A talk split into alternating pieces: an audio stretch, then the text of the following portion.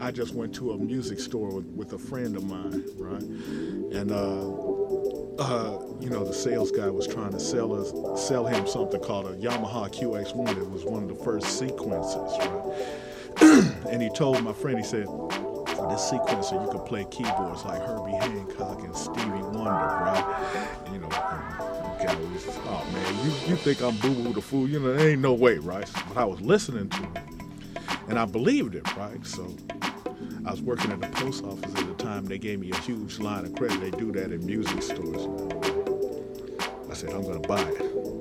So I bought the sequencer. And he said, uh, you don't want to have the sequencer and not have a keyboard to play, do you? I said, oh yeah, you're right. So I bought a keyboard. He said, you don't want to have this keyboard, this sequencer, and not have a drum machine, do you? I said, yeah, you're right. You don't want to have this sequencer and this keyboard and this drum machine A mixer and recorder and amp and uh, all told it sold, sold me like about nine grand of stuff. So I took it all home by then, you know. All my friends came laughing about all this stuff don't even know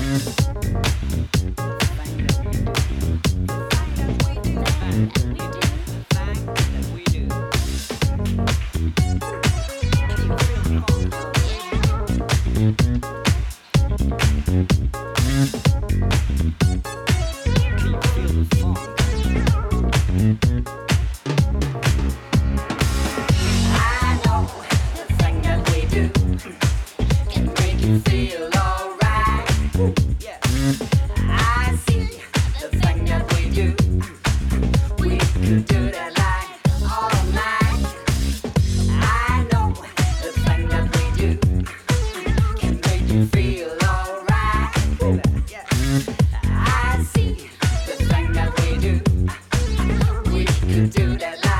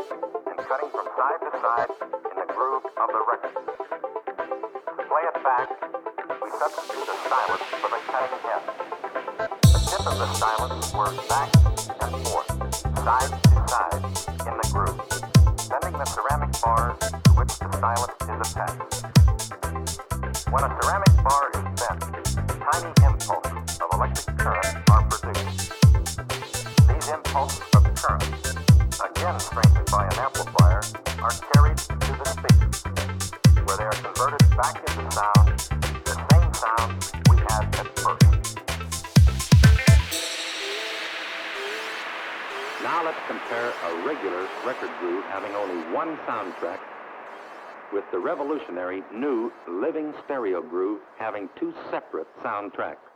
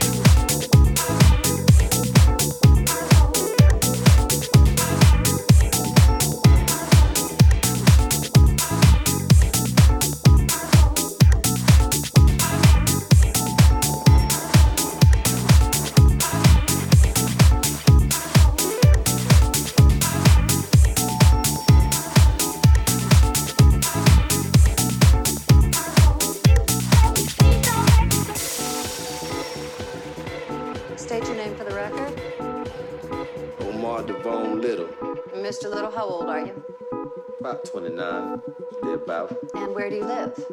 No place in particular, man. You're homeless? And the wind, so to speak. And what is your occupation? Occupation. What exactly do you do for a living, Mr. Little? I rip and run. You. I rob